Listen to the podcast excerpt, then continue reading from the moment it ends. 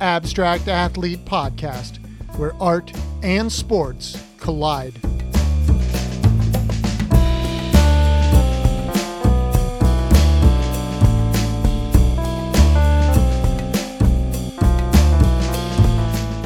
Welcome, everyone. Thank you for listening to the Abstract Athlete Podcast.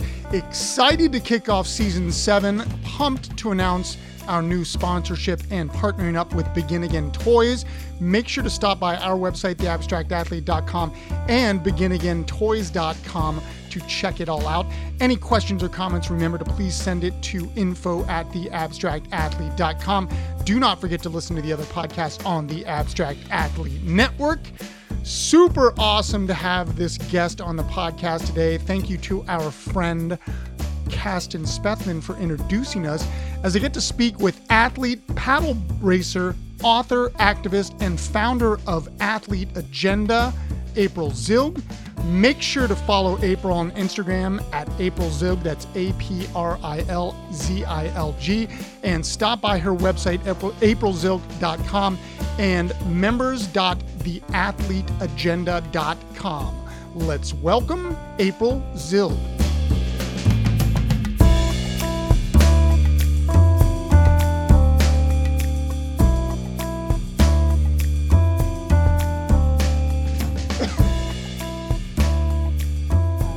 Can you hear me? I gotcha. Phenomenal. Can you hear me? I can. That's more important. Just as important.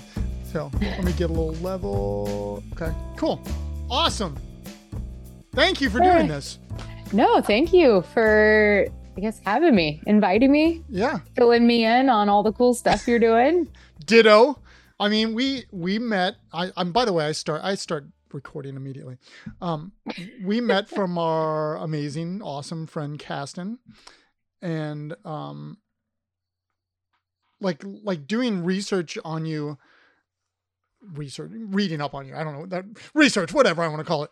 Um, I, you're I, I like you do so many different things to me, like and have so many different paths that I guess you've done and are doing, or uh, I mean, because do you do you have three degrees? Is that correct? Um, you know, technically, it, there's a yeah. I have two bachelors. Um, so it was just a double major, technically, yeah. right? Yeah, yeah. So, um, a post baccalaureate certificate and a master's. Okay. So but four, yeah. you're, you're, yeah. you're it's, you just I destroy like, me. I in love my to learn. No, I just love learning. I know it, it's, it's actually, it's kind of cool. Um, because your degrees are in, in biology, ecology, and, and what was your, your master's is in just marine science. Marine science. Okay. So yeah, but environmental it's, it's, education and yeah. No, it's just interesting how then that got, or to me in some weird way, like, the relationship between that and your your paddle athleticism. And so I mean some like in terms of just water, in terms of like relationships to ocean, and and I don't know if there is like a literal relationship or if you even think about that, but it's to me it was just kind of cool to like think about like that relationship you might have with the water when you're doing the paddle sports and and like the relationship you had to it in the, in academia. And I love the fact that you hate academia. Even I, I can say that too. I, I'm a professor and I'm like, oh my God, I love the students. I love the, the teaching part, but like administrative stuff, it's just like, stop it, stop it. Let's just do the, the, the cool stuff with the students. But, um, I mean, do you ever think about that? Like, was, was there any relationship to you in regards to that? No, it, you know, I mean, university, and the school system, for better and worse, certain teachers and professors, you know, they just want to get you through the system. Um, but then there were a few out there that taught you how to learn yep. and taught you how to think. And for those very few that were out there, I'm thankful. Um, I think, it, I like I said, there, there was never really like a a correlation, if you will, like, because you're the, oh, you know, she was in marine science, now she's on the water all the time.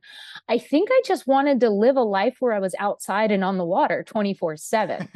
And I thought that I could do that and make a viable living in marine science. But in actuality, I was doing things that didn't sit well with me, like murdering large quantities of animals and putting them in formaldehyde jars was not really my my dream, right? right. And um, nor was I outside. I was sitting at a desk, I was looking at a computer, and that wasn't what I was I signed up for. So because I had a few very good professors that taught me just how to learn, I was able to take what they gave me intellectually and say, hey, you know, I want to shift my career. I don't have to pay thousands of thousands of dollars to the man to go back to school and get a degree uh, to be a professional paddle athlete and learn about the human body and mindset and nutrition. Like I can, the, the internet is so vast these days with so many, like there's free resources, there's paid resources. Uh, obviously you have to do your research into the quality of those resources, but for very little money, um, I was able to get like a, I would say beyond a master's level education in physiology and nutrition and pretty much being an athlete and everything it takes. Um, I, I mean, the one, it was physiology, but do you also, I, I one of the things that said like, um, God, I can't remember, I probably should look at it, but I mean, is kinesiology an, any component of what you do? I just say biomechanics. Okay. It's just like bo- good body position. Yep. Um, for paddling to prevent injury prevention. Turns out like, whether you're a paddler or you're a runner or you're a weightlifter or just a human, um, I believe all humans are athletes, by the way, and all, at- yeah. So we're, we uh, can, we can speak that. Like I, I say that all the time. I think we're all creative and we're all physically active. Doesn't mean yes. you have to be a professional athlete or a professional creative person, but doing both every day and eating right, you're going to live Huge. a healthy life. Well, yeah, it, it builds the whole organism, right? We we we are not like one thing. You can't be just an athlete or just an intellectual or just a creative or um, just a couch potato. You actually have to do all of the things at some point or another. Um, but yeah, biomechanics, I'm huge on in terms of like injury prevention because people get into a, a hobby or a sport and they they want to move every day. But if they're not balancing their push and pull musculature in every plane of motion, that's what causes acute injury, is actually when your push and your pull from left to right, top to bottom, front to back is out of balance. You strengthen one side more than the other. You've seen like that guy that loves bench press at the gym, um, but he like he never does the opposing yep. motion. He's going to tweak something. He's going to pull something. His days doing his activity are are limited. So yeah, I'm absolutely like I'm huge on biomechanics. Well, and I this will be a little bit off what you're talking about. I but one of the things again I read that I again I. find really interesting, and I'm going to probably quote this completely horribly, but it was something to the fact you said that you always thought your your athletic achievements were strengthened by your journaling, something to that hmm. effect, um, in your on your webpage, which again I'll I'll promote in our um, the the the text of the uh, of the podcast, but and and that's something that we again. talk about a lot is exercising the body, exercising the mind. And like that idea of you sitting down, journaling to strengthen, because I think it quiets the mind. Like I was a, a baseball player, for instance.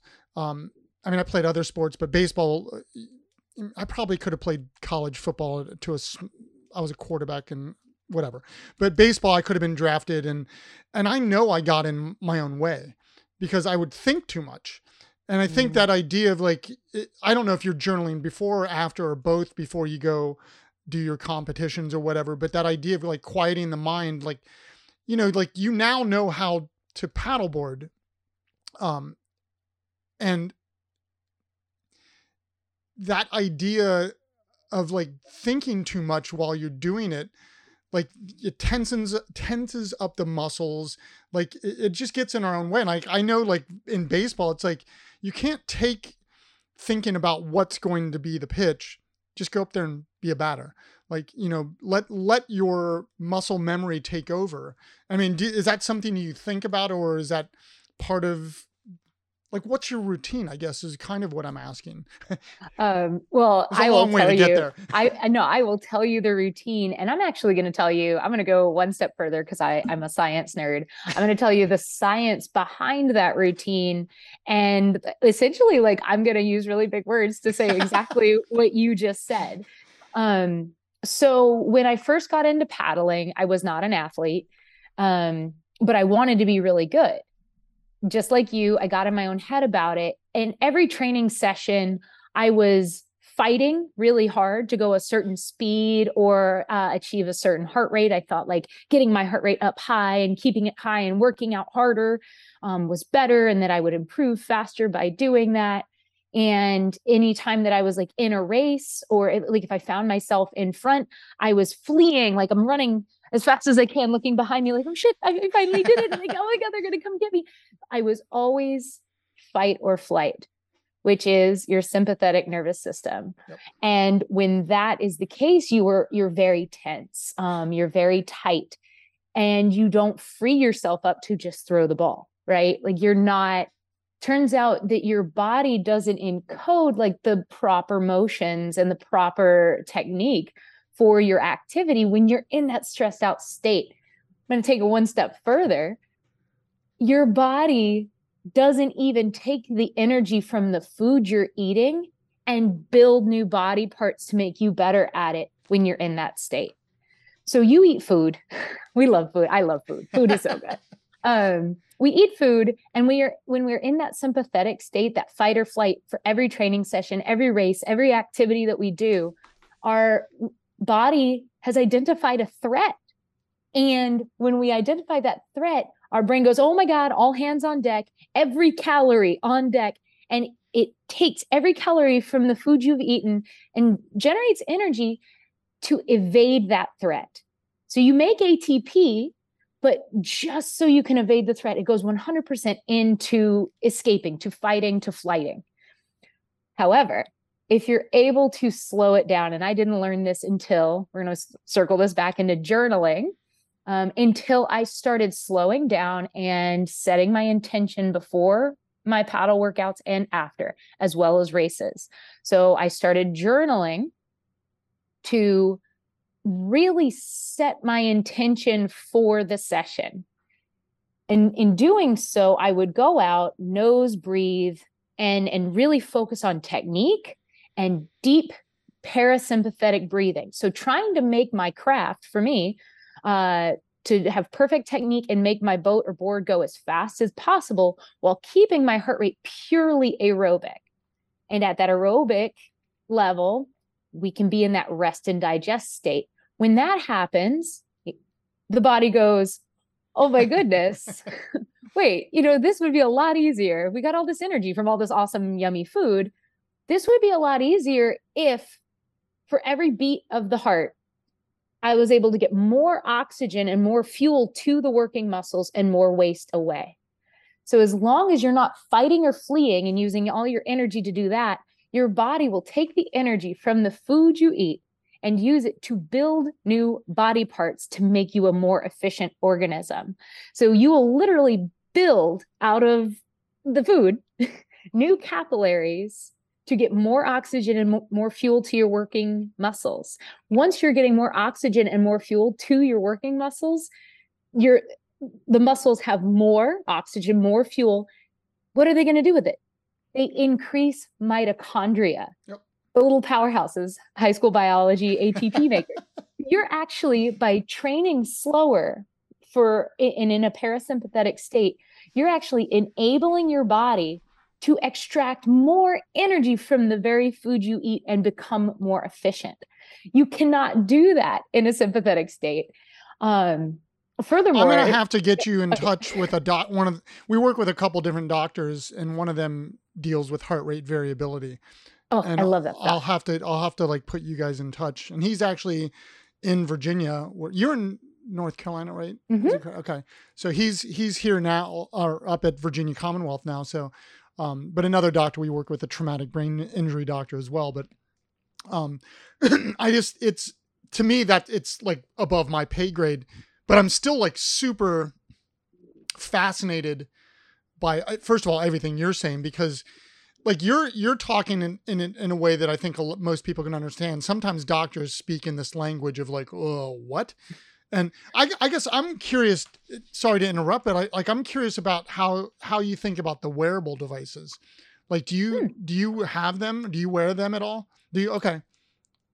It's, it's really cool feedback, because for me as a chronic overtrainer, um, it actually did help me. It helped me slow down. I was able to, back to the journaling too, though, I was able to start keeping track of my subjective measures, which is how am I feeling today? Like, how do I feel? Why do I feel this way? Um, a little science behind that, by the way. And I, I also, I record that alongside the data from the wearables, and I start looking for patterns, and I can look back on my days. And that way I can, can see if I'm messing something up, if I'm doing something right, if I'm doing something wrong. Um, but when you sit down to journal and you write that down, there's a couple things going on scientifically that enhance your athleticism. So we've got the encoding, where you take all the mess of the day, and by writing down the most important things from your day, it's almost like running the old defrag program on the P Cs. Like, you write it down, and your eyeball seeing you write it down encodes it deeper into your brain for memory and recall later. So if you're writing something about your training session that might be important in a race, you're going to remember it and recall it better because you wrote it down. Secondarily, you're actually slowing your brain waves down when you start to journal. And at that level, at that lower brainwave state, it's scientifically proven, or not disproven yet, that when you are in that that lower brainwave state, but slightly aware, I think they're say the alpha waves. I can't I can't re- keep my brainwaves straight. Um, nice, but there there's some good ones in there. And at that certain level, you're actually better at like discerning incoming information in your body and parsing it out and processing it, which increases your intuition. So if that makes yeah, sense, yeah. Like you can intuit things, because that's all intuition is, is taking data that's coming at you very quickly from, from everything in your life and being able to make kind of a, a decision in a flow state, like a quick, not too much thought needed uh, decision. And my goal as, I guess, a coach and um, the developer of Athlete Agenda Planner, I want people to be better at athletic intuition, knowing what kind of training workouts they should do and should not do. When, when should they eat more food? When should they, uh, like, should they fast? Should they um, go for a long duration, slow distance uh, workout? Should they do a high intensity workout? Because everybody's just doesn't take time to think about what they need or feel what their body needs. And they're like, oh, I'm going to follow this diet plan, and I'm going to follow this training plan. And there's all these plans and all this data and all this crap that like we're being sold that we need, and you can save your money. You can do it yourself just by like writing in your journal for fifteen minutes a day and clearing the way to develop better training intuition. So I love writing my heart rate variability down. Um, one of the biggest things that the, the Garmin helped me with, in all honesty, was my daily calorie uh, numbers. So it's got the little sensor on the back, like glows green. So it's tracking approximately my heart rate all day long. And so at the end of the day, it estimates through my workouts, through me like pulling weeds in the yard, whatever it is I'm doing, it estimates how many calories I burn across the entire day. And I was not eating enough food. I cannot, like, if it wasn't for this all day heart rate measurement and it, the, the caloric expenditure, like estimation it gave me, I, I, I would probably still be under eating. So it can be used for good. No, it's, it's, I actually, um, I had, um, Kristen Holmes on, that is the V P of performance, I think, for Whoop on mm-hmm. here. And then again, we work with, with Doctor Ron Garbo, who um, has relationships with, with dif- different wearable devices. And that, that's his specialty, is heart rate variability. I guess my, and you kind of touched on it, my only concern is the amount of data. And I think sometimes that is overwhelming for people. Like I've, I've had friends that have worn wearable devices that it stressed them out more, knowing it's like, why am I, why am I, why is my heart rate not, you know, like elevated or whatever, whatever. You're right. And it's like, you're thinking too much, like, uh, you know, or this thing is stressing you out more than it should be. And so it's like, it is like, it's a give or take thing. And I, you know, you, again, like you touched on some stuff. I think it's, I always get concerned about things like that as a one size fits all, and which none of us are. We all have different body types. We all have different blood types. We have di- whatever, and finding what works for you. Like, but again, like you said, it's like knowing that you don't eat enough. Like, I, I, for instance, instance, have fasted for like a year now, and predominantly I don't eat during the day, and I have like a four hour window from like five o'clock to eight o'clock or four o'clock to eight o'clock. And that's when I eat. Now I'll ha- like, I work out in the morning every day, whatever, you know, like I do high intensity training one day, the next day I'll do a little bit more, you know, just cardio or wh- whatever. Like I change things up, and I'll have like a, an energy drink with a banana, like mixed up, and um, like athletic greens is poured in there. So I'm getting vitamins, I'm getting that stuff, but there are days that I know that I'm weaker, and I, I will have like a handful of nuts or some, you know, it's like, and, and like knowing those things that like listen to your body. It sounds stupid to say like kind of what you said, but it, but like people don't listen to their body, and they just, they stick to these things. And like, that could be part of the problem, is your like, taking nutrition out of your body and not replacing it. Yeah, I, I I actually get a lot of questions from people about training, sustainability, um, and motivation, because I've been at this now for, I was a couch potato before. I, I kind of went down that. this path, and and here I am now. Um, you know, like just, and I work out usually twice a day, sometimes once a day, sometimes none a day, because I listen to my body. I have gotten to the point where I have developed a little bit of training intuition. I don't follow a hard plan anymore. Like today, I literally just got off the water. I was going to do some higher intensity pieces.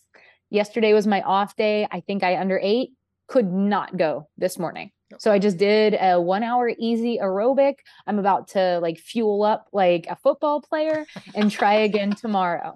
So I'm, I'm, I have a hypothesis, and that's that I grossly underate yesterday because I, I was like engrossed in my computer all day, you know, catching up on work from being on the road from competitions, about preparing for my next trip, uh, which I leave on Sunday for the London uh, World Championships. And I'm like, ah, you know, run around like a crazy person. And I go out for my workout. I'm like, wow, I just, I feel like someone mopped the floor with me. Yep. And uh, so I start thinking, why do I feel so crappy? It's like, mm, I sat at my computer all day yesterday and I didn't really eat much. I bet I probably ate under two thousand calories. And for someone who normally eats between thirty-five hundred and four thousand a day, my body's like down regulate, right? Well, I mean, is it also, I mean, like hydration obviously is a big thing. I mean, I think you're in North Carolina, I'm in Virginia. Like the, I get oh, envi- wow. environmentally, like it's been one hundred ten degrees with the heat index up here, and like, yes. And even, even in, you know, I, I usually work out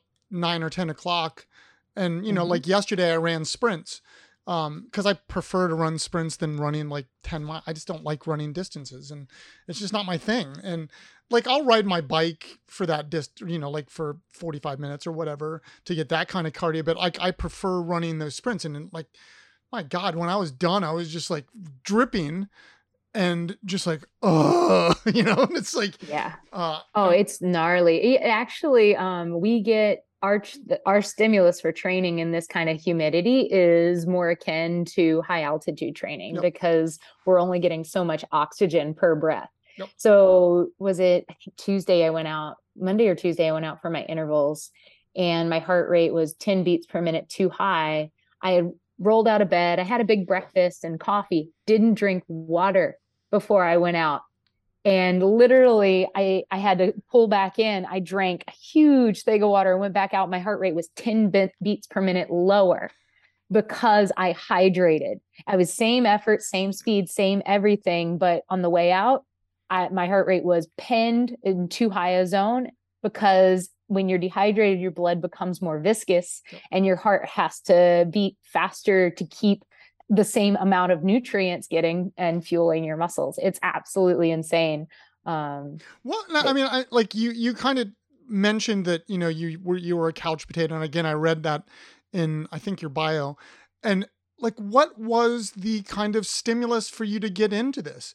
I mean, what was that, that, ugh, that the, the guttural, like, I want to do this. This is my thing. It, it wasn't really like this gung ho thing. Uh, it was a health scare. And I realized that if I kept eating um, ninety-nine cent red dye hot dogs, DiGiorno, pizza, ramen noodles, and six packs of beer every night. Life. Yep, college food. If I stayed on that route, I was not going to live a, like a very long and full life.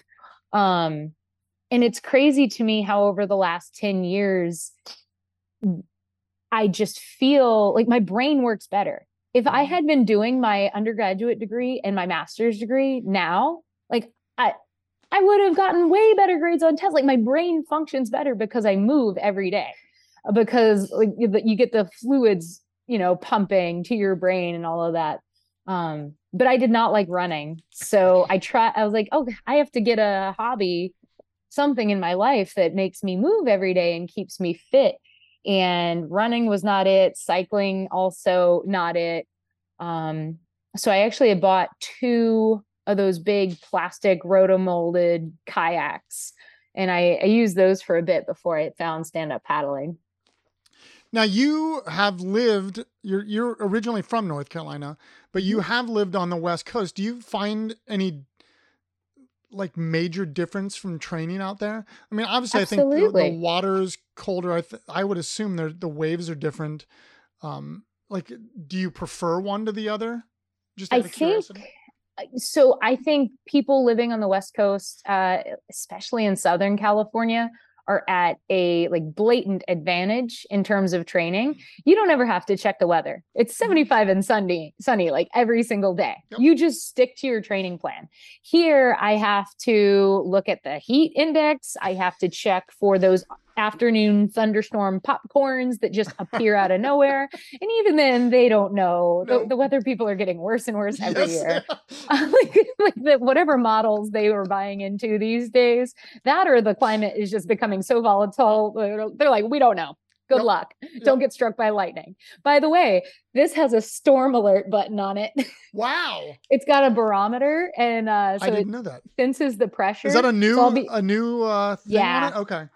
And so it, if like the barometric pressure goes completely wonky, it starts beeping at me and says, storm alert, storm alert. And if there's like a giant gray thing over me, I usually like either paddle really fast or like seek shelter, because it's been pretty accurate so far.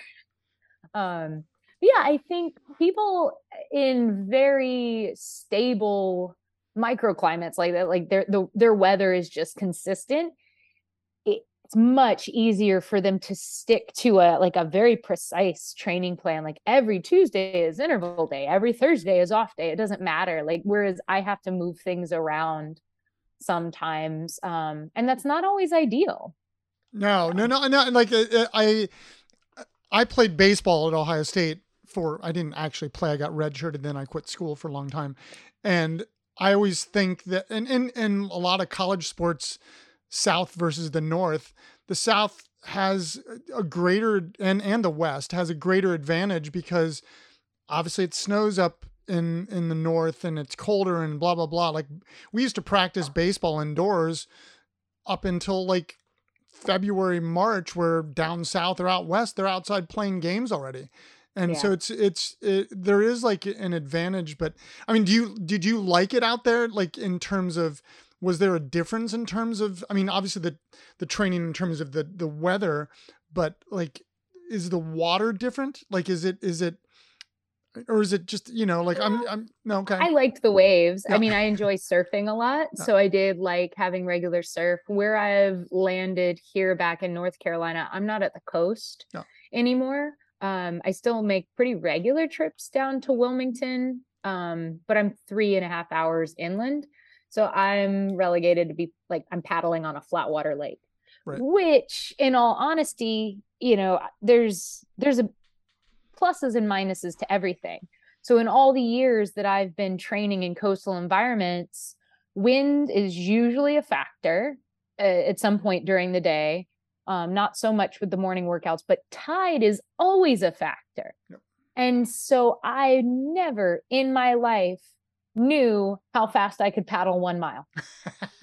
Everyone's like, what's your mile split? I'm like, with or without tide, like side tide. Like I, I, I could find little tucks and little nooks and crannies to try to get an accurate-ish measurement, but I never really knew.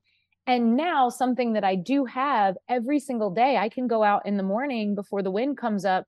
It's flat, it's still, it's a lake, it's fresh water. And I have my little heads up speed device. I know how fast I am going. I know my exact stroke rate. I know my exact heart rate, and I know my exact pace. So for these last um, two years, I've been able to train more like a runner. Runners train by pace, and it's so much more accurate because it it helps me take that perceived exertion kind of out of it. So right. I, like, I know what my aerobic pace is. I know what my pace is at my aerobic threshold, at my lactate threshold, and at my anaerobic threshold. So I know all of these paces, and I can do my intervals very precisely. And yeah, my heart rate might be a little wonky because of the heat, uh, because I had too much coffee, because I love coffee. um, like there's all these different things that it could alter heart rate, but I'm still ensuring that my body's getting the exact right stimulus I need for training.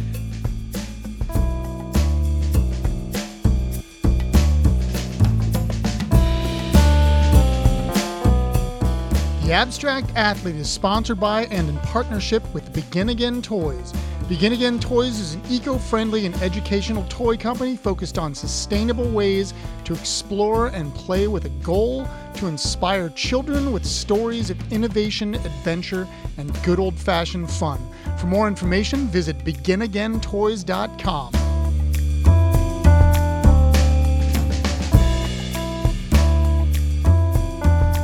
Get into the athletic agenda, like what you do with that, but I like one more question in regards to your, like, again, like you started doing this in two thousand fourteen or sixteen, I can't remember now. Uh, There's dates. Oh, two thousand, yeah, yeah, twenty eleven was my oh, first that's what I meant.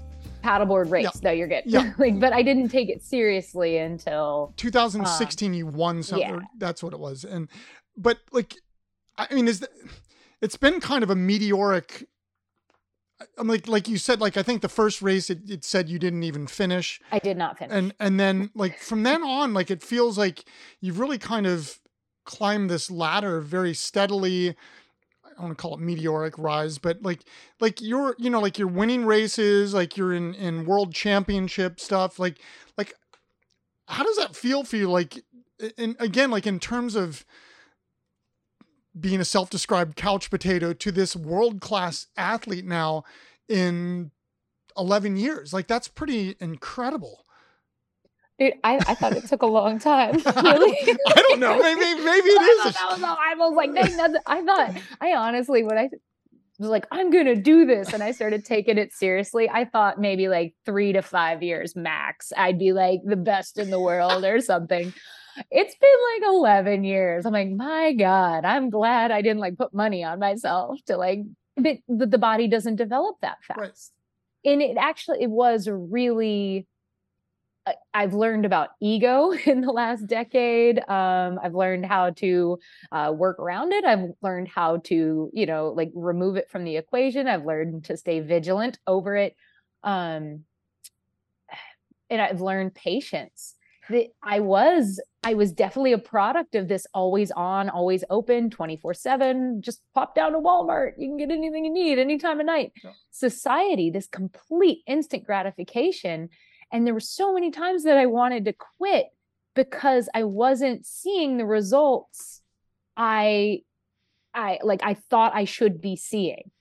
But back to my journal, why did I think I was going to see those results? you know, is there a hole in my training? Is there something I can improve upon?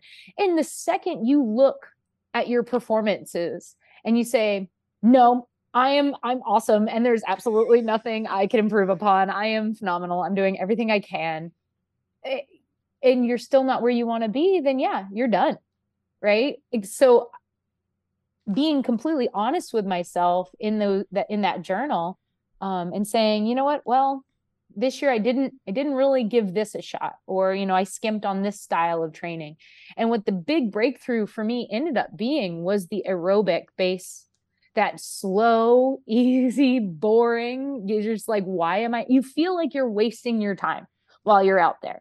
Like you're going so slow and so easy. Like I start, I listen to audiobooks now just to pass the time, because you feel like there should be some other high heart rate thing or work, or, you know, like clean the house. I don't know what, like, you just feel like there's other things that you should be doing that are way more important than tootling around on the lake aerobically. But without that big base of capillaries and mitochondria, you can only even handle so much anaerobic work. So your sprints, you can do more sprints with a bigger aerobic base, because the, the mitochondria actually slurp up the byproducts of anaerobic metabolism of the, the sprinting, right? So you can do more sprints for longer and recover faster with a bigger aerobic base. Yep. And it's just, that ended up being the thing that I had to sit down and write to myself. I was like, okay, I guess I never really did two years of slow, boring, dedicated base work. And so luckily, unluckily, the pandemic happened and I didn't have any competitions. So I had no reason to go high intensity. So I took two years to go back to step one. After seven years of paddling, I went all the way back to square one and started like I hadn't ever paddled before. I started fresh. That's like super interesting, like to think about, because I think a lot of people, obviously none of us want the pandemic, like don't, I'm, I'm not trying to say this, but yeah. I do think it shifted a lot of people's ways of thinking and doing. Um, and it did, I think in a lot of ways it did slow, and who knows if people will take it back up, but I think it slowed people down in, in a lot of ways. Um, and I, I find it really interesting, and, and how, like you said, it, it kind of, it almost went back to the fundamentals for you in some weird mm-hmm. way. Like what, yeah. I, what's, I, and I, I could never find this in, in looking, but are there different lengths of races that are in your sport? Yeah. And do um, you do, like, what do you specialize in, or do you specialize in all of them? Goodness. I, I'm not specialized. Oh. in these. I'm super like all over the place. Um, I love sprinting. I do. Uh, I look at weights, I grow a muscle. I look at food, I gain weight. Like that's, I am a power athlete by genetic uh, giftage, right? So for me to, most, most stand-up paddleboard races though are like five, ten, you know, eighteen miles. Like they're, they're a pretty long distance thing, and anything over two minutes is more reliant on aerobic metabolism than not. There is the statement. So I was doing a ton of training, but most of it was more reliant on my fast twitch muscle fibers than my slow twitch oxidative muscle fibers.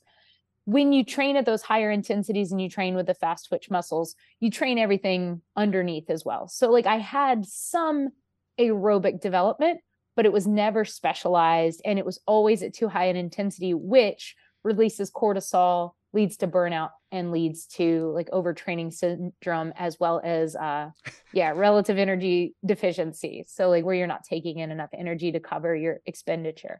So, uh, I use those Inside Tracker, like blood tests, because I don't like doctors. I'm my own doctor now. Um, so I, uh, I get a blood test every six months from one of those online services. And the kind of nail in the coffin when I was like, I've, I've got to change something. I didn't have, I hardly had any white blood cells left. How scary is that? No. And then this is like pre-pandemic. So thank God, like I noticed that before it happened. I mean, if I had been like, you need white blood cells, like they're really important. Um, so I wasn't eating enough, and I was training so hard all the time. My body was just like wrecked with cortisol. Um, It's called like H P A axis dysfunction. My hormones were all out of whack. So yeah, it was, it was a long road, but. But I think, I mean, I think it speaks to, and I, I think I go through this personally where I, I know that I need to take breaks more often. And, but I'm just, I'm so regimented in my routine. I'm like, I'm just routine oriented. And that's why I think I've been kind of like shifting a little bit of what I do physically and, and listening to my body more. Um, and, but I, I think it's just part of who we are. Like, that's how I was, you know, like it's, it's my discipline, and, and for right or wrong, it's just, you know, like, I, I was an athlete growing up. And so like, if I don't work out one day, I like, I get, oh, oh my God, I didn't work out yesterday. This is crazy. I got to double it up today. You know, it's like, that's stupid. Um, but it's, it's just part of like, unfortunately, I think who I am. And it, like, again, it goes back to what you were saying earlier about listening to yourself and, and kind of understanding yourself. And I, that's again, why I think those wearable things are beneficial in that respect, that they can tell you, it's like, nah, you need to like not do something today because your body's telling you not to, basically. And but, but it's just hard. As an over a type A personality, most of us that are athletes that like we want to check the box. Yep. Like I've got my little Training Peaks app, and if my like my calendar isn't all green with compliant workouts, like there was I, I used to be like, oh, I gotta get off the I gotta go do this workout. You're already in the wrong mindset. Yep. So if you are an athlete that is usually very self-driven and very self-motivated, and like getting up and going and doing your activity is not a problem, when you lack motivation, when you feel tired, when you're having trouble rallying, that is your neurological system telling you something. It's like, woohoo, hey, uh, hey, Ron, knock, knock, um, chill. Like it's, t- it, that is your body talking to you, and we do not listen. Uh, I was not a good listener. I'm a much better listener now. I have my mailbox is actually up at the top of a little hill, and that's my test on any given day. So some days I walk to the mailbox and I feel like, like Tigger, like I'm bouncing up the hill. I'm like, yeah, man, I feel amazing. I'm going to get right to that mailbox. And like your heart rate, it just, it feels like you're floating yep. to the mailbox. Other days, I'm halfway up that dang hill, and I'm like, oh, oh my God, yep. I cannot, no. Uh, so like, if I cannot get to the mailbox without feeling like I'm dying, um, that's my neurological system telling me, it take an off day, lady. Yep. Rest, eat, uh, put your feet up, read a book, um, you know, piddle in the garden, do something else, and eat. You know, eat food, uh, you need to recover, you need to, to regenerate. So uh, I think I, I fell off my train of thought earlier because a lot of people do ask me about motivation, training, sustainability. Number one is energy intake, eating enough to, um, to fuel your efforts. B is training more at that low intensity than that high. It should, training should be polarized in a ratio about eighty to twenty. So eighty twenty principle applies to our training. eighty percent needs to be below that aerobic threshold. Aerobic threshold is one hundred eighty minus your age. That's your target heart rate. And most people are like, oh, I can't even walk at that heart rate. That means you really have a lot of work to do. Good news.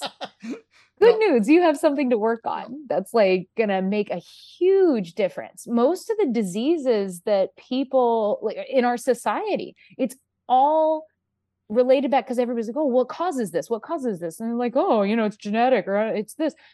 No, it's mitochondrial dysfunction. What are people doing more than ever? Sitting on their butts.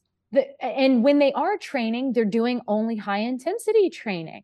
They're not parasympathetic state. They are not increasing their mitochondrial density. They're not doing the slow, boring work and utilizing the in, in eating enough surplus to build new mitochondria and to create a more efficient organism yep. that can resist disease. Mitochondrial dysfunction is at the, the heart of, of heart disease, cancer, uh, diabetes. Everything comes back to mitochondrial dysfunction. Yeah. I, no, I, I again, I've, I, I, it's cool because I've, I've heard this from, from my buddy, Doctor Garbo. And so it's just, it's cool to like, again, like you just start connecting these dots and like really, it's just important for people to hear this shit. Like it just is like, cause I, I think we do get fed, no pun intended, like some crap and, mm-hmm. you know, um, and, and it just, it's, I don't know. I, it's that this will lead me into my like question about like, so you started the athletic mind or agenda, sorry, the athletic agenda or athlete agenda in, yeah. um, this year, as a matter of fact. Yes. Um, so what, a, what do you, like, I want people to know what you do with it. What do you hope to accomplish with it? Since it's, it is kind of new. Did you kind of start this out of COVID? Like, wh- or was this something that's been building up before that? Um, and so like, I, you know, I think it's like really cool. Cause again, like reading about what you're doing, kind of what I think you want to do, it's, it's really kind of uplifting stuff. And, and again, like, I think there's an overlap in, in how we talk and think and stuff. So again, I'm kind of like personally connected to this, this idea. Yeah. Athlete Agenda was something, it was not necessarily born of COVID. It was something that I always, I wanted to do before that because journaling was helping me so much in my training pursuits. I always wanted to make a, a daily planner that was just for athletes. Because another thing I get a lot from people is like, they struggle to prioritize their daily athletic practice. Like, I know, I love your books. We're gonna, I'll, I'll send you one when, when we're done. Right. Oh yeah, I have a whole dude. Good. I, I've got dude. I though you're what you're doing there. We will totally get into that too. Is it's such a good way to practice getting into a flow state as an athlete when your neurological system is telling you you need a break, but you still want to train yep. in some way. You can train journaling, coloring, like doing something. Um, just. Yeah, something parasympathetic, get training those brain waves to come down a notch and opening the space for our brains to take all the information that we have been inundated with all day from our devices, from um, training plans, from the things we've read on the internet. We need to take from it what is good and what we don't need and what serves us and what doesn't and what works for us and what doesn't. Um, You, you should listen to what everybody has to say. You should look at all the training plans. You should look at all the nutrition plans. You should, oh yeah, read about fasting, read about not. But then you should write in your journal how it makes you feel. And then you should color or knit or do something with your hands that frees your mind. You know what I mean? Like it, it doesn't require you to think. Um, so for me, I'm building like a sauna and, you know, I, I have paints downstairs. So I do things that utilize my hands and require just enough focus that I can't think about other things. But that's where it's, it, that's essentially meditation, right? Yeah. Like that's where great ideas happen and epiphanies about my training and what I need to do come out. And that was my goal with the Athlete Agenda. My agenda is A, for people to prioritize their daily athletic practice, right? And even if that just starts with writing about it, writing about what you want to do for fifteen minutes a day in the journal, the same discipline that it takes you to sit down and write in the, the journal is going to be the discipline that you use to move every day. So you, it doesn't matter where you start. You can start with just writing. You don't have to move yet. Nope. But making space and taking that time every day for your practice, for being an athlete is, is huge. And starting to get in that brainwave state, that parasympathetic state that I'm going to slow down. Your intuition's going to talk to you when you do that. It's going to say, yeah, you've been, you've been writing in this journal for a week now. You know, this feels good. And I think it's time to add a fifteen minute walk. So before you know it, you'll be journaling for fifteen minutes and walking for fifteen minutes. It, like, then that's literally all it takes. Yep. It, yes. It, that's what I was doing eleven years ago. You like people can get to this level with, and it, it can't feel like work. I know that, that that's the other caveat. You can't dread picking up your Abstract Athlete coloring book. You can't dread picking up your Athlete Agenda journal. You can't pick it up and feel like it's work, because then you're in a sympathetic state. Your brain waves are all wrong. It has to be something you love and you look forward to and you're feeling joy. That's I I say that to my students all the time, because I I've started a class, two classes actually, sort of a program at Virginia Commonwealth University where I teach that kind of mirrors the Abstract Athlete. And so I work with a lot of student athletes, and I think they like it because, you know, I was a student athlete. I understand kind of the struggle and, and how difficult it is for a student athlete to be in school. But it's that idea, you know, like I always get the, well, I don't even know how to draw a stick figure. I, I didn't say you had to draw a stick figure. Like, what do you like? What do you like to do creatively? It can be writing music. It could be poetry. It could be dancing, drawing, painting. I just think most people, when they hear creativity, they go immediately to painting or drawing. And it's yeah. like, no, it's like being, doing a podcast is creative, because mm-hmm. like there's that interaction. It's a, it's like a blues song. It's call and response. And absolutely. I've had students bring like instruments oh, to class. Cooking. I, cooking. I have students cook all the time. Cooking is one of my favorite creative absolutely. outlets, because I, I like, I don't follow recipes. No. My favorite thing to do, because it's so much, it's so easy.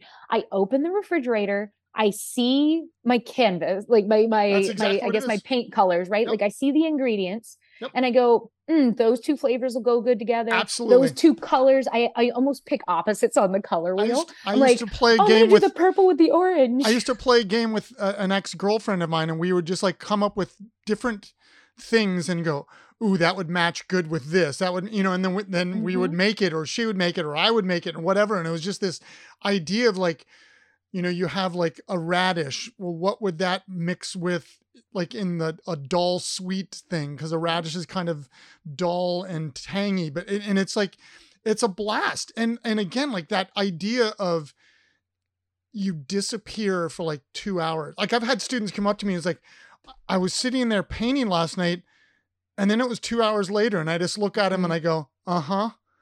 And it's like, that's it. You win. You know, you hit it. You were like, in the yep. state. You got your brainwaves where they needed to be. And the awesome thing about neuroplasticity is that you do that once, it's easier to do it again yep. and again and again and again. And then as an athlete, you're more likely, that pathway yep. is now so well worn that when you need to be in the flow state in a race, you are more likely to be there. You're more likely to just throw the ball and not be in your own head about it. Yep.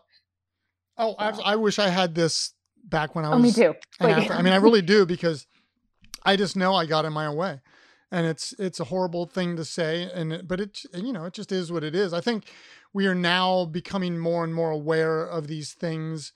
Uh, you know, like I, I love the fact that you know professional athletes and and veterans that we work with, but you know they they're talking about mental health and wellness, and and you know it's back when I was an athlete and, and whatever, it's like, you couldn't talk about this. Like I, I, I've said this on the podcast before, but like I was an artist, but like, it was almost, I did it in private. I remember like I took an art class in high school because the art teacher asked me to be in this. It was the first ever uh, computer art class we had in high school. And I'm, I walk in, it was all the art student, I'm doing using the air quotes, all the art students. And then this athlete guy walks in and they're all looking at me like, Mm-hmm. you know, and it, and, and I think it's just getting better and better that we do, first of all, we talk about these things. Second of all, we're doing these things and understanding the benefits of them. Because at the end of the day, that's what we want. We want the benefits of like how it helps us as humans. Yes. It's optimizing performance, opti- like mastering the human experience. Life is short. Right? Like it, it, there's no time for these labels and these mm-hmm. compartments. Oh, I'm Uh, I'm an athlete oh. only. Well, I can only do athlete things. I'm an artist. And furthermore, I, there's that whole like school of thought, these people like the four hour work week people, and they're like, oh, you got to outsource everything. You got to stick to your core competency. You can only do the thing that you do that makes you the most money. And I'm like, that sounds like a really horrible life. No thanks. I will change like, like I'm going to rotate my tires, change my oil, um, because I want to stop what the heck I'm doing for like a few minutes. Like I'm going to go weed my garden. I'm going to walk my dog. That was the most recent one. There's like this list on Pinterest or something, like things that you can hire out and outsource so you have more time to make money. I'm like, my God, I like, no, I don't want no more money. Yeah. I'm going to keep living more minimalistically, like too. So that's another thing. I think like the journaling and the coloring, like that's not a high dollar like way to spend your time. And it is so much more rewarding. You know, and you, you realize that you want to do these things. Like I want to weed my own garden again, because I'm using my hands. Um, I'm just focused enough and my brain can kind of wander and have new thoughts, condense thoughts, uh, organize the, run that defrag program. I'm, I'm going to walk my dog. I love my dog. I want to spend time with oh, my dog. I, I don't want to hire a dog walker. I my, my dog is the only thing on this planet that I love. No, I'm just kidding. But, but yeah, it's like true. Like my dog, I like, that is the top of the food chain for me. And I have, I make my dogs. So back to the cooking, I actually save all my dog safe food scraps and I make her, she's a thirteen year old boxer, which is like unheard of. She gets all her own food homemade. So I fill a big, uh, pot on the stove. I fill it with mostly vegetable scraps, a little bit of lean protein, rice or barley, peanuts, blueberries, and then I boil it and I blend it into a mush. It is disgusting. Smells like crap. She loves it. Um, and she is crushing it at thirteen years old. She swims, she plays ball. I mean, she's definitely slowing down, but that's yeah. the hard part. Mine's Mine's like oh. eleven now, and yeah, it's she's definitely slowing. She's a border collie beagle. She's been thirty pounds since the day I had her. She's never gained weight. Oh, wow. And she's still like, she's still very hyper. If there's a squirrel, mm-hmm. like she'll oh, she'll jump. She can come a fence. To my house anytime. Yeah, yeah. I hate squirrels. I, I need a squirrel dog. Oh, I don't. No, I I wish. So I have a backyard back here, and I was like, when I bought this house, I was like so happy. Like, oh, she can run around. And she jumps the fence, like oh, no. without even touching. Like it's actually really cool to watch. It's like a gazelle. Like it's amazing, but cool. It's like, I don't want her like six houses down in other people's yards and blah, yeah. blah, blah. But it's, I don't know, but I still like, she's, I drive out west at least once a year because I just love the, you know, I'm a painter by nature. I'm, I do a lot of photography for fun as well, but I just, and my business partner lives in Colorado, but she's, she's probably traveled one hundred thousand miles. I mean, in in her life. Oh, yeah. Oh, yeah. My dog, we've gone across the country in my creepy van four times. She's so well traveled. Yep. Everybody's always like, you know, they suspect I like my, I love my dog more than my husband. They're like, well, okay, if they were both hanging off a cliff, who would you save? And I said, well, obviously the dog, because the dog can't do a pull-up.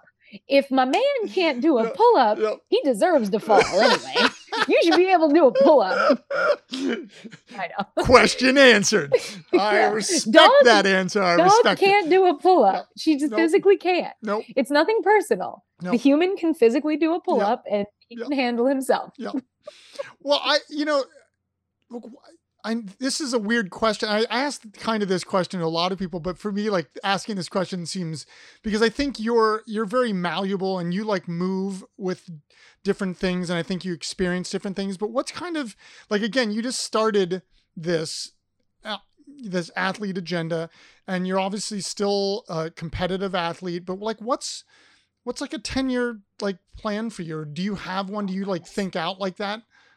I, yes. Sort of. Um, the athlete agenda is evolving. I don't think it's going to be, it, I, my business is still me. Like I'm, I'm an athlete. I, I do a lot of like endorsements and sponsorships in exchange, uh, for me still being on tour and going around and competing at a very high level.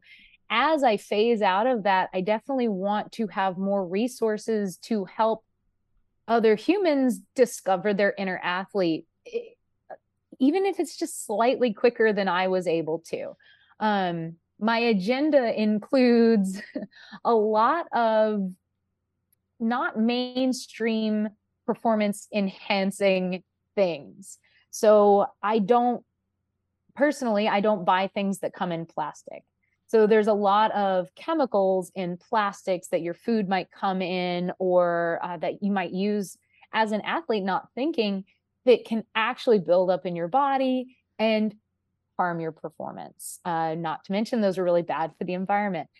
I keep my thermostat set on like seventy-nine, eighty. Most days I'm sitting here sweating my, my butt off yep. um, at my office. Like I'll just sit in my bikini and type all day. But, you know, because keeping your thermostat at seventy, seventy-two, A, is horrible yep. for the environment. B, as an athlete, you're not doing yourself a service by not becoming slightly acclimatized to hot in the summer and cold in the winter. So it's pretty cold in my house in the winter. It's pretty hot in the summer. That way, when I go outside or I go do a race or I'm I'm doing a workout, it's not as big uh, a gradient. And I notice now, like going in and out of stores, like on the day I do errands, that frigid cold of the South to hot in the parking lot, I almost feel sick at the end of the day. I know, I know that, that like hot, cold, hot, cold. I have my thermostat at seventy-eight in the summer, and and I agree. Like, I think though, you know, like I take, I soak a lot uh, Epsom salts, mm-hmm. um, and I use like peppermint a lot with that, and so it's like yep. I literally get out of the thing shivering, which is like, and then so like I did, you know, I just did that before, and I'm like I can still feel it on me, and and but I I agree like that becoming acclimated to where mm-hmm. we are is like, I think really important. And, and God, you know, the climate is changing, people. Um, like yeah. it's going to get hotter and hotter. Like we're getting like more and more dramatic weather. Like, uh, you know, I got caught in a, um, best way I can describe it as a land hurricane in December last year in the middle of Kansas, hundred mile an hour winds. I was like, the irony, like I don't eat fast food. I haven't eaten fast food for like twenty, thirty years at this point. I mean, I'll have French fries every once in a while. Okay. But, but I was stuck in a McDonald's parking lot because they closed down Route seventy, and I was just sitting there mm-hmm. and I'm thinking to myself, like jokingly thinking to myself, well, this would be a horrible way to die. First of all, I'm in a McDonald's parking lot yeah. and it's just like, but it, it's just like, you know, I, I like the way that you're, you're talking about not just like for yourself, but like environmentally sustainability. And because it's, it's my yeah. athlete agenda, yeah. right? Yeah. Like, so I have an agenda as, yeah. as a human and as an athlete, and it is like, I do want, I want people to even work less, right? Yeah. Like I think our economy has, has become so reliant on hyper productivity to the point that we're not even that productive anymore. Yep. Um, and this, that always on go, go, go lifestyle. I want the economy. It, it collapsed a little bit. Let's stay down here. Yep. Um, it doesn't need to go back up to that other level. Work a half day, take the other day to color in your abstract athlete yep. and write in your athlete agenda and go for a walk with your dog and, you know, lift your husband up off the cliff. Take the time for you. Like, why do we have to work eight hours? Why do we not? I don't see the benefit in working more again for more money. Like I, well, what, look at, look at how Europeans live. I think, unfortunately, mm-hmm. they're, they're becoming more like us. But they're fighting you know, it though, I think. They are. No, and it, I agree. Like they, you know, like they, they go to like two, three hour lunches in the middle of the day. Mm-hmm. They, you know, go then drink coffee, then they'll go back to work. And they just, they, first of all, they seem happier. And, and I think they are happier. Like I lived in Paris for like four months and have friends over, over there. And they just, it, I agree. Like, I think we, the stress we put on our bodies through the stress that we intake, mm-hmm. it's so damaging. Like it's just it, it, unbelievable. When you're an athlete, you see it. Yep. Real, like you, you realize it more when you prioritize your athletic practice too. Yep. So you start keeping a, a detailed training journal, like the athlete agenda, about your workouts. And you're like, hey, you know, I feel really crappy today. You start looking back in the last few days. You look at, you know, oh, I didn't have time to eat because I had to be at this meeting and I had to work and my boss needed this and my, my husband needed this and everybody needs this. Okay. Everybody needs from you all day. When do you give you what you need? Yep. And life, again, life is short, man. It's too short to not take the time to enjoy it and, and do the things that you love to do, yep. even if you suck at them, right? Like I, I garden and I kill a lot of stuff, but it makes me happy. I just started, I'm it. not a photographer, but I love it. And I, I, I, and I started an Instagram photography page. I mean, I'm an artist, so I'm, I'm a creative person. I see things like I, and I bought a, a really good lens last year. And I'm addicted to going to, we we actually own property. I think I told you this last time we talked. We own property in Montana with the idea of starting an artist athlete residency out there eventually. And so we're near Yellowstone, and I'm addicted to going to Yellowstone and watching wolves, like, and photographing wolves. And just a couple weeks ago, I was in Yellowstone, and the day before I'd photographed a bunch of wolves. Like, and it's like, again, I just get jazzed up by that. But then the next day I went out hoping I'd see them again. And I'm in a field by myself in the middle of Yellowstone. I, you know, there's other people around in different areas, but I'm like in this field, and all of a sudden the wolves started howling, and wow. I just got goosebumps. Like I was just like, wow. Like, I, you know, most people don't get to experience that. And that's the way that I look at life. Like you said, life is short, and I want to experience things and like enjoy things. And like that experience to me was just like, I mean, there's maybe two hundred people out in the general vicinity of me, but like how many people get to hear or see this? Exactly. And it was just like, that's creative to me. You know, yeah. that's not like doing something, but it's the intake of it. It's living, it, yep. it's experience. And, and that, that is my ten year plan is, is to get more people feeling that it, it and it's not monetary, which I don't know how I'm going to pull this off, right? Like I got to figure out, like I don't I I just want more people slowing down. Yep. That is my that is my agenda. My agenda is not to further my status in society or to be better or I have a bigger house or more anything than anyone. I I'm trying to display as a professional athlete, I guess, like, hey, here, this is how I live. You know, maybe I, I do my own vehicle work. I do my own blood work. Uh, you know, I keep an eye on my health so that I don't have large medical bills later on. I, I get to the bottom of things by myself. I don't, no one else, even doctors, you get that fifteen minute slot, man. They are seeing so many patients every day. There's not one you could find that cares about you as much as you care about nope. you in anything, nope. right? And the same with my dog, you know, like the, the vet, as kind as, as they are, there's no way that the veterinarian cares as much about my dog nope. as I do. So nope. it's my duty. Self-reliance, self-responsibility. Like I have to account for, for my own life. Like I want to uh, build a sauna because it helps with athletic um, recovery. Right. You I do could, cold plunges. Yeah. Yeah. So, but yeah, there's like a whole other thing yeah, about yeah. that, but I, I want to, I'm going to do a little cold plunge next to my, my sauna that I'm building. I'm building a sauna from the ground up, out of like recycled materials and whatever I can find. I have to buy very little. Yeah, sure. You know, I could try to make a ton of money and buy a sauna, or I could just carve out two hours every few days and build it myself. I'm learning something. I'm doing that like a coloring book, right? Like I'm, I'm getting a tactile response where I'm just kind of doing something that I don't have to think too hard about. Um, and it helps me clear my mind. It's a, it's a joyous activity to me. So everything I do, I don't want to outsource anything. I want to spend less money, but I want to have more uh, and have more experiences in my pursuit of having more. Yep. And that's how I can actually afford a like professional female athlete. I don't like, we ain't making a lot of money.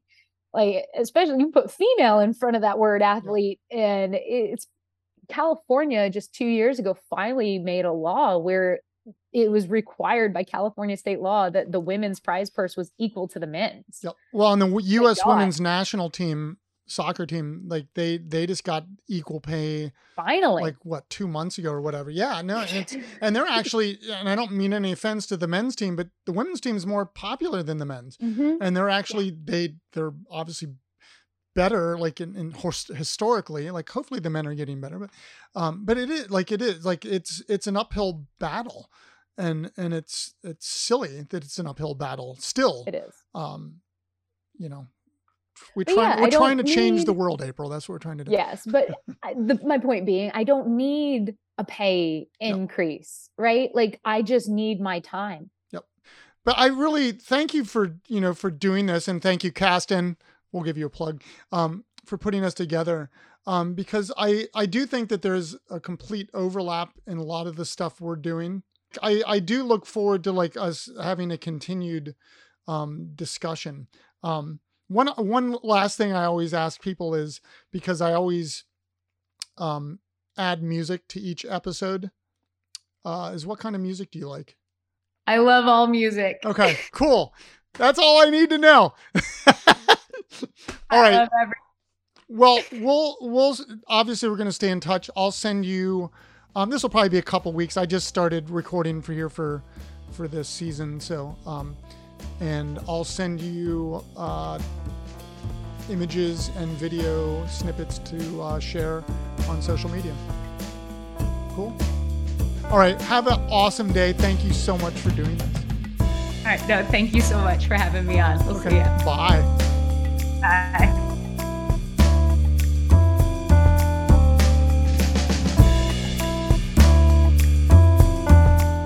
Such a blast talking with April today. Uh, really glad she had time to come on. I mean, she has so much energy. She's so inspiring to listen to. Uh, excited about the Athlete Agenda and really all that it has in store. Looking forward to hopefully collaborating in the future. Again, make sure to follow April on Instagram at April Zilg. That's A P R I L Z I L G. And stop by her websites, april zilg dot com and members dot the athlete agenda dot com. Make sure again to stop by our website, the abstract athlete dot com, and Begin Again Toys, our new sponsor and partner, for new product. Also a reminder to listen to the other podcasts on the Abstract Athlete Network. Thank you for listening to the Abstract Athlete Podcast. We will see you next week. And as always, do not forget to exercise the body and do not forget to exercise the mind. Stay well out there.